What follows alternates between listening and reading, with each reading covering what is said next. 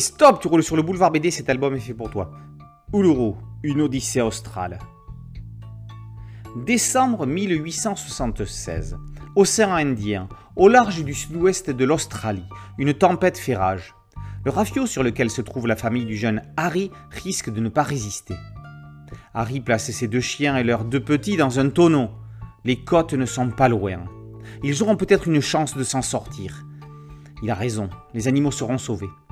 Leur embarcation va s'échouer sur des terres où ils vont faire des rencontres plus hallucinantes dans tous les sens du terme, les unes que les autres. Ces chiens, ce sont ardents et précieuses. Leurs petits s'appellent Caline et Éclair. Ce qu'ils vont vivre va les marquer à tout jamais. Leur but Retrouver leur maître.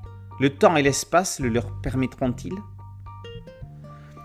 Avant tout, c'est toute une faune locale que vont rencontrer les canidés. Ils sont accueillis, pour ne pas dire recueillis, par un guaga, race de minuscules kangourous.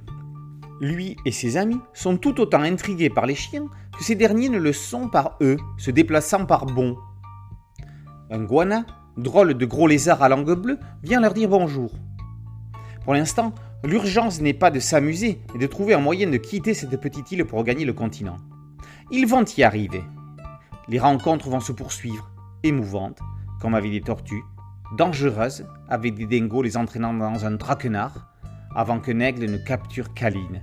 C'est là que l'aventure va les entraîner au cœur des légendes aborigènes.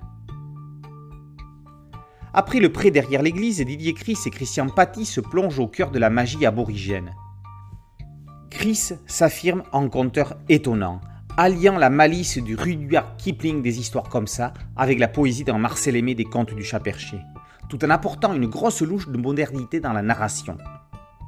Les plus perspicaces décèleront une allusion du scénariste à l'une de ses séries mythiques. Le voyage est immersif, les pages de garde montrent les endroits du pays où se déroulent les scènes principales. Sous les pinceaux de Patty, l'Australie dévoile ses décors et ses animaux, dont ceux cités ci-dessus ne sont que quelques exemples parmi tous ceux que l'on peut voir dans cet album. La cérémonie aborigène, brouillant les frontières entre rêve et réalité, est un grand moment de bande dessinée. Patty est l'un des meilleurs dessinateurs et coloristes du moment, il serait temps que cela se sache.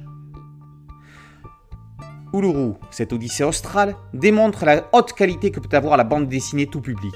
Il paraîtrait qu'après des chiens, Chris nous entraîne ailleurs avec des chats. Mais ça, c'est déjà une autre histoire. Pour l'instant, Uluru, une odyssée australe, par Chris et Patty, est paru aux éditions Soleil.